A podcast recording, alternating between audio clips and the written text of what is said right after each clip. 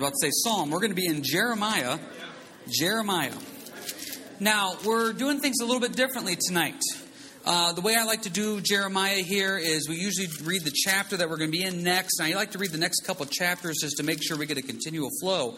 Well, the problem is, in Jeremiah 22, it started this flow that carried over to 23, 24, and 25.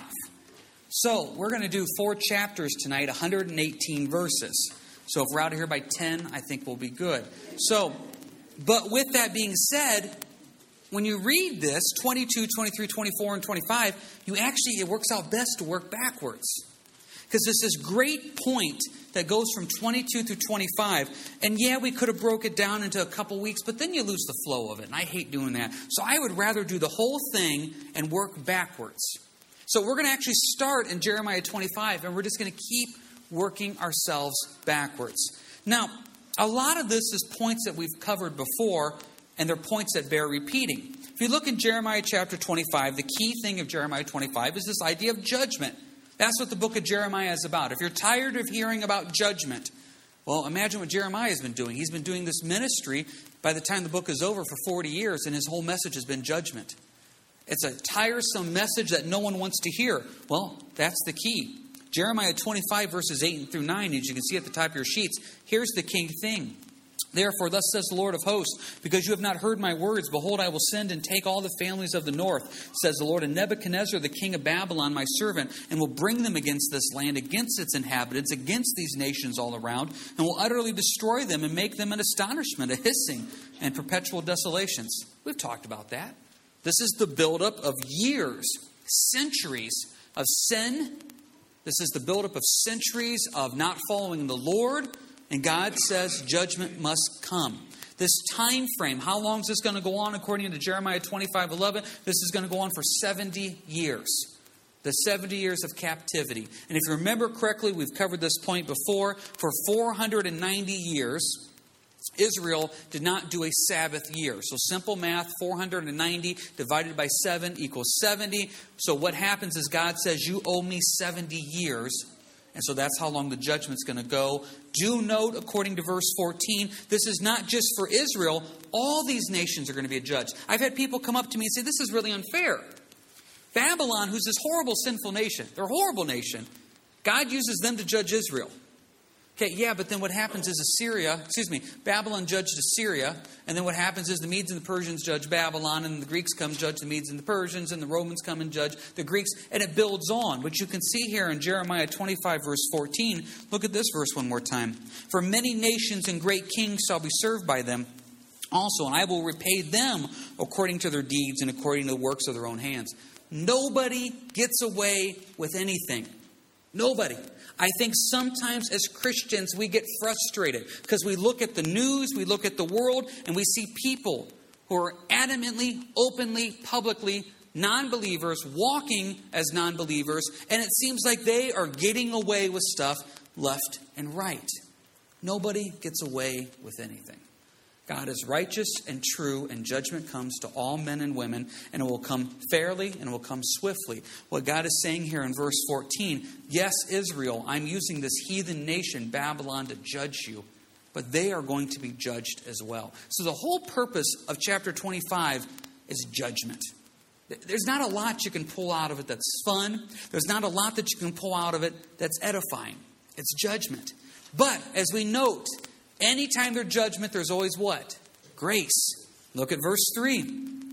From the 13th year of Josiah, the son of Ammon, king of Judah, even to this day, this is the 23rd year in which the word of the Lord has come to me. Stop real quick, just a little bit of a time frame reference. So this is 23 years into it. So judgment is still a couple decades away. But Jeremiah has now been preaching for 23 years, the same message. Verse 3, and I have spoken to you rising early and speaking, but you have not listened. And the Lord has sent to you all his servants, the prophets, rising early and sending them, but you have not listened nor inclined your ear to hear. They said, repent now every one of his evil way and his evil doings, and dwell in the land that the Lord has given to you and your fathers forever and ever. Do not go after other gods to serve them and worship them, and do not provoke me to anger with the work of your hands, and I will not harm you. See, look at verse 6. Do not provoke me to anger with the work of your hands, and I will not harm you. There's grace. Jeremiah is saying, yes, judgment is coming, but if you guys would just listen to me. Do you know how frustrating that is? I tell you, it's easier for me as a pastor to go up to somebody who is blatantly living a life of sin and show them Scripture and just say, listen, what you're doing is wrong, and I love you enough to tell you it's wrong. That's easy.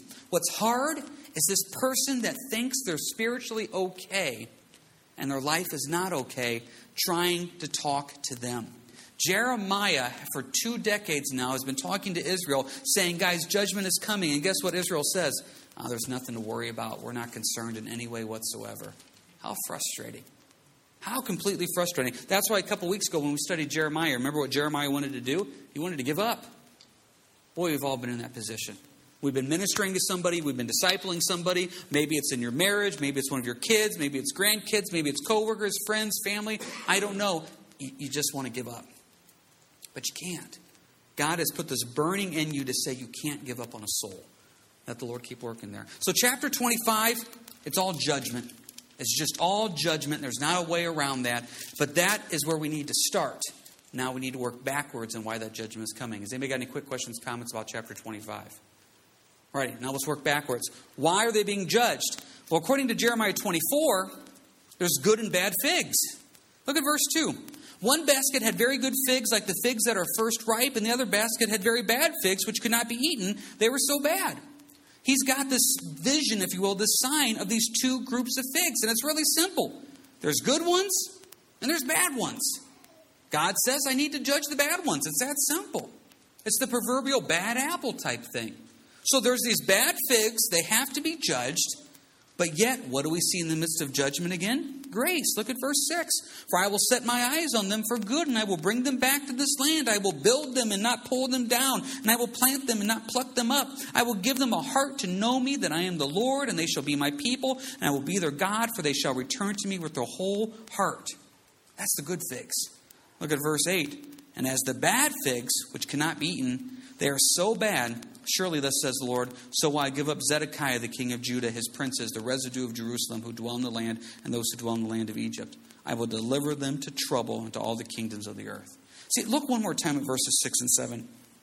This is a great prayer to pray for us to go deeper in our relationship with the Lord, or if you have a loved one that is not as strong in the relationship with the Lord as you would like them to be, or I should say as God would like them to be, pray verses 6 and 7 for them. Just think about that. As I'm reading this, just think about that person that you would like to see go deeper.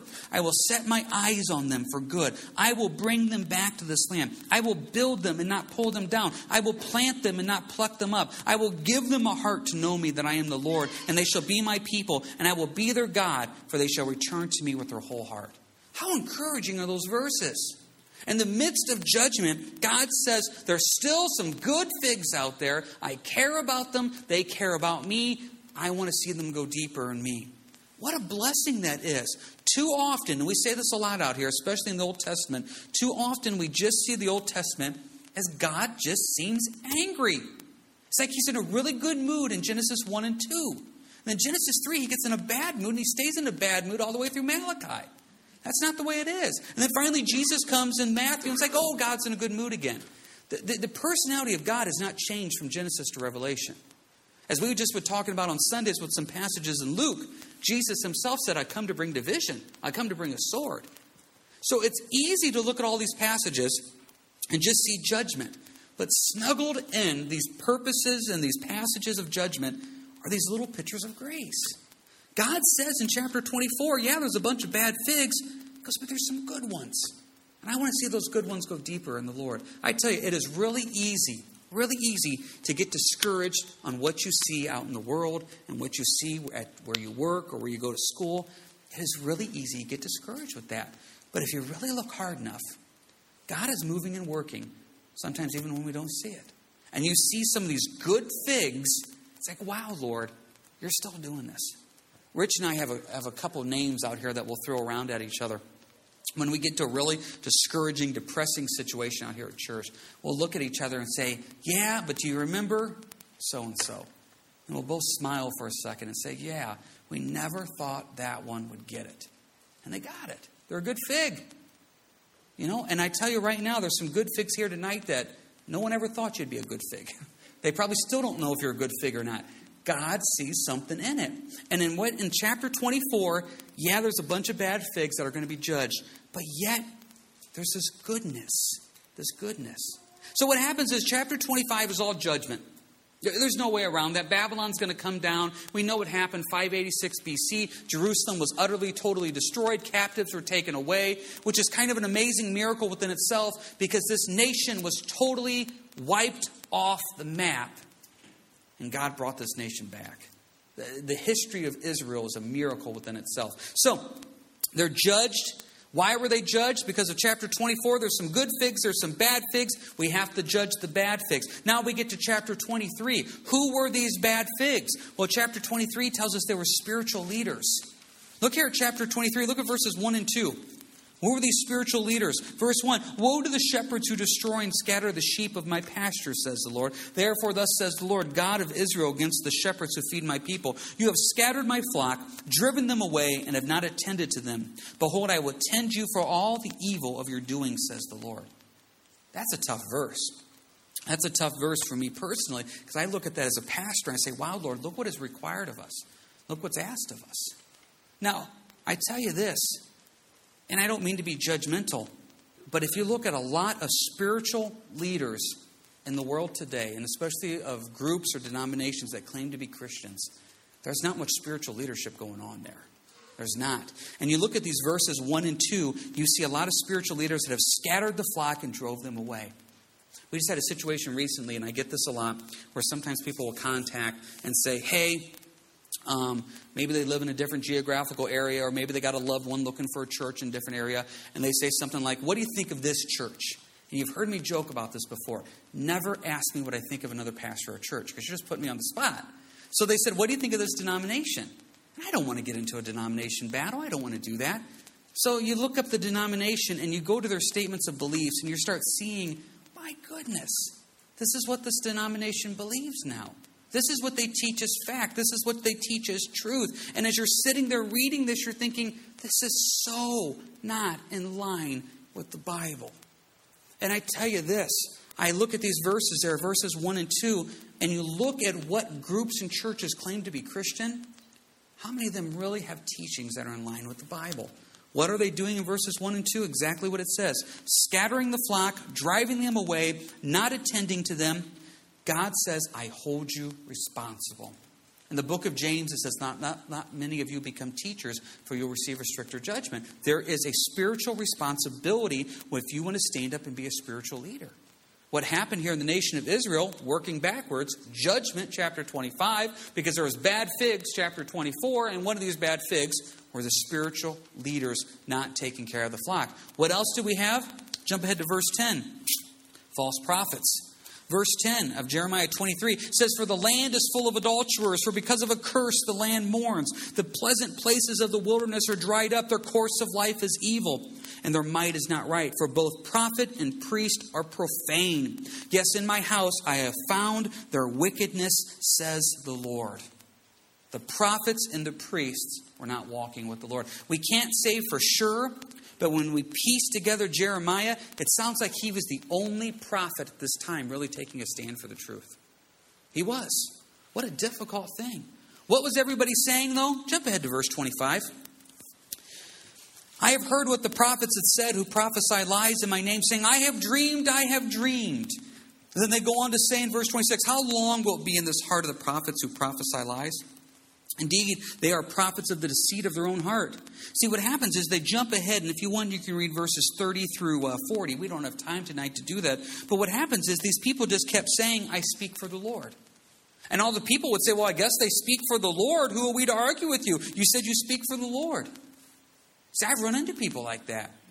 And you can't argue with them. I've run into the dreamers that come up and say, you know what, I had a dream the other night, and the Lord revealed to me this. How are you supposed to argue with that? No, you didn't? Well, you know what? If you had a dream, great. The Lord can speak through that. I don't want to put God in a box. The Bible makes it clear. There's prophecies in Joel that can happen. But it's got to line up with God's Word.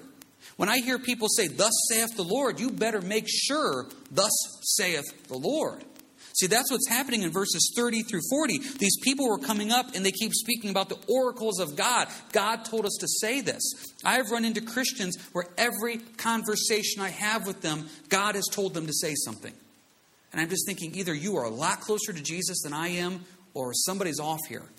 And that you see that. And people then get intimidated by that. And what happens is, and instead of listening to the Word of God, this person sounds spiritual. This person looks spiritual. So, obviously, they must be right. Who am I to argue with it? Thus saith the Lord. Now, jump, if you will, to Job chapter 4. Job chapter 4. If you remember in the book of Job, there's this story, obviously, of Job. But he's got these three friends. And I use that term lightly for friends. If you've ever studied out the book of Job, these three friends are far from helpful when it comes to Job. Well, he's got this one friend. And this one friend is the spiritual friend. And how can you argue with the spiritual friend? This is the one the Lord is always revealing something to them. This is the one where the Lord has always shown them something. Once again, hear my words. I'm not putting God in a box. God can move and work through visions and dreams. It's biblical. It's prophetic. That can happen. But what Jeremiah is saying is all these false prophets are saying, I'm dreaming. I'm having visions. God's revealing this. Well, look at this friend here. Verse 12 of Job 4. Now a word was secretly brought to me, and my ear received a whisper of it. And disquieting thoughts from the visions of the night when deep sleep falls on man. Fear came upon me and trembling, which made all my bones shake. Then a spirit passed before my face. The hair on my body stood up. It stood still. I could not discern its appearance. A form was before my eyes. There was silence. Then I heard a voice saying... Now, how can you argue with that? Wow. While you're sleeping, because you're fleshly, and you sleep, see, God comes to me at night. Now, verse 12, it's secret. It's secret. I've actually heard people on the television say this, that they had a word of prophecy for me. And once I send in my love gift, they will show me and tell me what that word of prophecy that God has for me. Can you imagine dangling that over somebody's head? Can you imagine me coming up to you and saying, listen, I have really been praying for you. I know you're struggling with this. I was reading the other day and the Lord really revealed something he wants me to tell you. Okay, Pastor James, what is it? You know what? Take me out to Applebee's. And once you take me out to Applebee's, I will gladly share the first part of it. And then once that meal's done, let's plan on something next week. I think Bob Evans sounds good. And then I will reveal the second part of what God has shown me to tell you. No. See, what happens is there's in verse 12, the secret word brought to me. Verse 12, it's only a whisper. See, you can't hear it, because your ears aren't in tune with God like I am. So this secret whisper is brought to me. Now, verse 13, it's a little scary. And I'm only the one strong enough to handle it because most everybody else is sleeping. But I'm open my ears to the Lord all the time. Yeah, verse 14, I was scared. I was shaking. But then my hair stood up and I could see this appearance. And you get drug into this. I just saw something on TV where there was this gal. I believe it was a gal. Not that I'm doubting it was a guy or a gal. I just can't remember. I'm sure she was pretty if she was a girl. And I'm sure she was ugly if he was a guy. I don't know. But there was this person that wrote this book. And the book was Jesus came to them. And if you've read this book and you like it, my goodness, I'm stepping on toes. But Jesus came to this person for 30 days in a row. And every night that Jesus came, he would, and I'm not making this up, he would dictate part of the book to her. And that's how she wrote this book. And every time I hear something like that, I think of Job 4. Wow, how special are you that Jesus came to you every night for 30 days and would dictate a book to you. Now, some of you may say it could be. And you know what? You're always right. It could be. But what you see here in Jeremiah 23, these prophets saying, I dreamed a dream. I had oracles of God. You see here in Job 4, it's secretly at night this person came only to me. It's a secret whisper. I'm the only one that hears it. I'm telling you right now, if you ever run into somebody who claims to have that close connection to God, and it's only their close connection with God, my personal opinion, you just run from them. You just run from him. When you look at the Lord is open. The Lord wants to bless many. And he doesn't play these favorites like this type of stuff. And I think what happens in these situations, we get spiritually intimidated because we walk away from that person saying, I don't get dreams. I don't get visions. I don't get the secret whispers in the night. I don't get that type of stuff. I just spend time in the Word and let the Lord speak to me through his Word. I know that's boring. That's not exciting. But it's biblical. So we got to be careful here. These spiritual leaders in Jeremiah 23, they were not spiritual leaders in any way whatsoever. They were bad figs, and God said, be careful of them. Does anybody have any quick questions, comments about Jeremiah 23 here? Any of the spiritual leaders that we talked about, or the dreams, the visions, or the things coming at night? Alrighty. What do we always say? Once again, grace in the middle of judgment. Look at verses 16 through 20 of Jeremiah 23. Thus says the Lord of hosts, do not listen to the words of the prophets who prophesy to you. They make you worthless. They speak a vision of their own heart, not from the mouth of the Lord. They continually say to those who despise me, the Lord has said. That's just what we talked about. You shall have peace. And to everyone who walks according to the dictates of his own heart, they say, no evil shall come upon you. Verse 18, who has stood in the counsel of the Lord and has perceived and heard his word? Who has marked his word and heard it? Behold, a whirlwind of the Lord has gone forth in fury, a violent whirlwind. It will fall violently on the head of the wicked. The anger of the Lord will not turn back. See, that's exactly what's said there in verse 16. They've created a vision in their own heart. Verse 17, they say, the Lord has said. Now, I just want to make this abundantly clear. I do truly believe the Lord can speak through dreams. I believe the Lord can speak through visions. I firmly believe that. There's personal accounts of that I believe and I believe are true. I also do believe that we can say with confidence, the Lord hath said. I don't want to put the spiritual realm in a box because God is amazing and He moves in miracles and He can speak through that. What these verses are talking about in Job and also in Jeremiah is the people that continually use that type of spiritual wording for their own profit, their own good, their own intimidation, their own pride. I don't want you to ever sit here and say, gosh, I was just about to ask James tonight after church. I had this weird dream and I feel like the Lord was speaking to it, but now I know I can't. No, I'm not saying that. This is the people that are using this for their own profit, their own purpose to build themselves up. God says, be aware. So, Jeremiah 25, there's judgment. Jeremiah 24, wiser judgment because of good and bad figs. Jeremiah 23, spiritual leaders were part of the bad figs. Jeremiah 22, governmental leaders are part of the bad figs. Jeremiah 22, verse 11. For thus says the Lord concerning Shallum, the son of Josiah, king of Judah, who has reigned instead of Josiah his father, who went from this place. He shall not return here anymore. He shall die in the place where they have led him captive and shall see this land no more. Woe to him who builds his house by unrighteousness and his chambers by injustice, who uses his neighbor's service without wages and gives him nothing for his work, who says, I will build myself a wide house with spacious chambers and cut out windows for it, paneling it with cedar and painting it with vermilion. See, what was happening is these governmental leaders, they looked good. They looked real good. We were just talking about this a couple Sundays ago about the Pharisees and the Sadducees. Outside, they looked righteous. They looked holy. They dressed the part. They spoke the part. They acted the part. But God said, inside, you are dead. See, these governmental leaders, verse 14, you look by their houses, they look good. This is a danger in Christianity. We come to church and we look good. We act good. We speak properly. We do this. We act like Christians. But then when we get out into the real world, well, it's almost like, I can take my hat off now. And then what happens is when we're in the real world, we see somebody from church, oh, real quick, put it back on. See, these governmental leaders looked good, sounded good, acted good.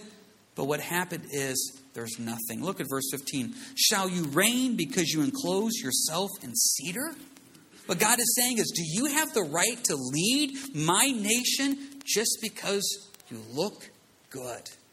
Just because you sound good? Just because you speak well? No. Did not your father eat and drink and do justice and righteous, and it was well with him? He judged the cause of the poor and needy, then it was well. Was not this knowing me, says the Lord? Yet your eyes and your heart are for nothing but your covetousness, for shedding innocent blood and practicing oppression and violence. God's not fooled by anything. Every now and then I'll run into somebody and talk to them, and they'll say something to the fact of how frustrated they are. They're frustrated that there's this person they know, and this person acts right, talks right, whatever, and they said, I know what they're really like. They're fooling everybody. My first response always is, they're not fooling God. Well, they're fooling everybody else. That truth will eventually come out. Just like the Lord says here in verse 15, shall you reign because you enclose yourself in cedar? The truth will come out. I am a firm believer in that the truth will eventually come out. And these people that are frustrating, and I don't mean this judgmentally, but they're spiritual hypocrites, they're not fooling anybody. God knows the truth. And he knows whose kids are his. He knows whose kids aren't. Just like going back now to Jeremiah 24, he knows who the good fig is and he knows who the bad fig is. Judgment was coming to Israel. The bad figs were there. Those bad figs were the spiritual leaders, and they were the governmental leaders. God was not fooled by any of this. Jeremiah has now been prophesying for 2+ decades. No one wanted to listen. Judgment had come, and since judgment was coming, Israel was going to be judged. But as we said in chapter 25, 24, 23, and now chapter 22, there was grace. Look at Jeremiah 22, verse 3. Thus says the Lord, execute judgment and righteousness and deliver the plundered out of the hand of the oppressor. Do no wrong and do no violence to the stranger, the fatherless, or the widow, nor shed innocent blood in this place. For if you indeed do this thing, then shall enter the gates of this house, riding on chariots and horses, accompanied by servants and people who sit on the throne of David. But if you will not hear these words, I swear by myself, says the Lord, this house shall become a desolation. Very simply put, he goes, if you obey me, you'll be blessed. How simple of a concept is that? Obedience brings blessing. Disobedience brings punishment. When we live a life that's not in line with God's word, how can we expect God to bless something he's not in? Israel as a nation was not living according to God's word for centuries. How could they expect God to bless them? God in his infinite grace sent them prophet after prophet after prophet to speak to them the truth. They chose not to listen. There's a lot of correlations here between Jeremiah and the world we live in today. The world we live in today, the Lord has sent item after item after item to preach to an ungodly world. The world just doesn't want to hear. It builds up to the second coming of Christ. It builds up to the tribulation and the book of Revelation. And the world is not guiltless about this. They have heard, they have chosen to reject. Same thing with us spiritually. We have heard, hopefully we choose to listen, and hopefully we're like Jeremiah. We keep moving forward and being a preacher of righteousness to this dying world because we care. So what you see here in Jeremiah 25, 24, 23, and 22, judgment coming. There were the bad figs. Those bad figs were the spiritual leaders, the governmental leaders, and they needed to be judged for what that was going on as a nation. But all times, in every chapter, there's an element of grace where God says, you can get out of this if you just obey. Same thing still applies today. We can get out of this if we just obey and choose to follow the Lord. Does anybody have any final questions, comments here? Shirley.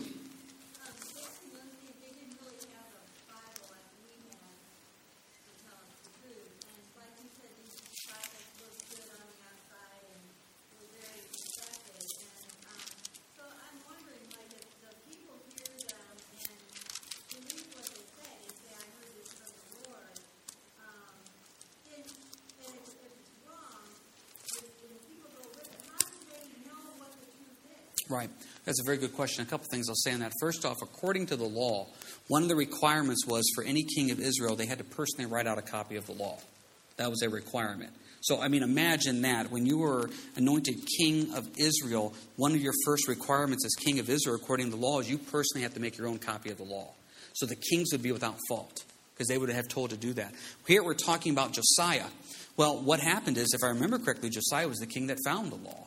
And then since he found the law, he brought reforms to Israel. So there were righteous kings in Israel that at times tried to bring the people back on the path they were supposed to be doing. So to answer your question, how would the commoner have known the truth? Because the truth was out there through Jeremiah, through certain kings. It was out there through certain priests as well. Now the question comes up of, well, wait a second. If a commoner is hearing Jeremiah saying judgment's coming, and the commoner is also hearing the false prophets, many false prophets, saying, no, peace is coming, who am I going to listen to? Well, that's where I think sometimes we put God in a box. The Lord also speaks to us through our heart. The Holy Spirit, part of his job is to convict the world of sin, righteousness, and judgment. There's an element of truth that is given to us, and that element of truth we either follow or not. So these people had a choice to follow the element of truth. They would have known the stories of the Bible. They would have known the system. Sacrifices were still going on at this time. The temple was still set up at this time. It wasn't that they were a godless society. They were a hypocritical, backslidden godless society. So I guess to answer your question, how would they have known? There still were righteous kings at certain times. The truth of the law was still being out there that people could listen to, and the sacrifices and the temple system was still set up.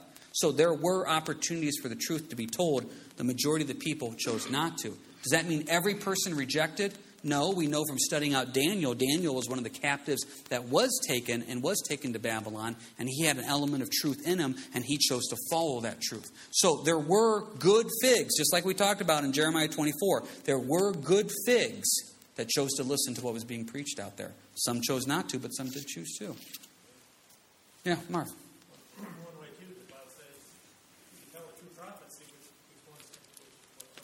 Yeah, that is the simplest thing about the test of prophecy. A few years ago, someone came up and said, well, there was this prophet that said this. What do you think?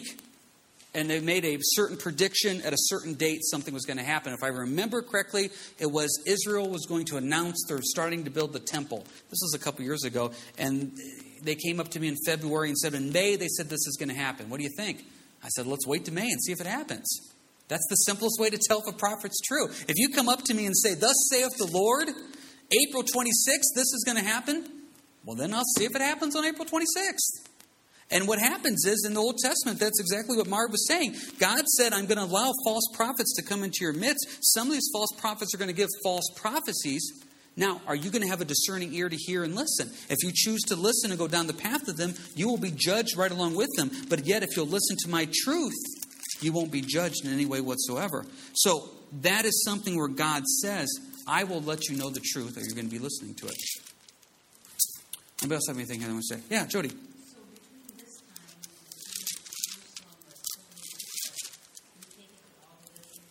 time and like dead? I wouldn't say no, not totally dead, because, once again, I use the example of Daniel. Daniel was taken as a captive from Jerusalem during this time, or from Israel, I should say, and was taken as a captive to Babylon. And also at that same time, Shadrach, Meshach, and Abednego went too. So right there's four good figs that survived the destruction of Jerusalem. Jeremiah survived the destruction of Jerusalem. He actually wrote the book of Lamentations, and at the end of this, he got sent down to Egypt. So there were good figs that survived the judgment of Israel here, and some of them went on. Like I said, Shadrach, Meshach, Abednego, and Daniel were some of those too. Yeah. It's kind of weird, but there had to be really good quantity of remnant, otherwise Israel would have never bounced back. There wouldn't have been anybody to carry the message on if there hadn't been people that had absorbed it. Yeah, and that's the thing is, there were ones that did, and that's a very good point. If obviously no one absorbed the message, what happened to the nation of Israel? There were a lot that didn't, but there were some good in it. And that's the thing is, I think sometimes we get frustrated here at end times, and I don't mean to step on anybody's toes when I say this, so don't get mad at me. But I hear a lot of times in end times people talk about revival, that there's going to be a revival in the end times. There's really not a revival in the end times. According to Timothy, there's just a remnant in the end times. If you look, as the time gets worse, more people fall away, which leaves a stronger, more solid core. And I think that's what happened here in Israel. As all these bad figs were destroyed, it left a smaller but stronger core. Once again, Daniel, Shadrach, Meshach, Abednego, a stronger core that was focused on the Lord. And Daniel's ministry covered decades of standing for the truth. Anybody else have anything they want to say here? Yeah, Rose.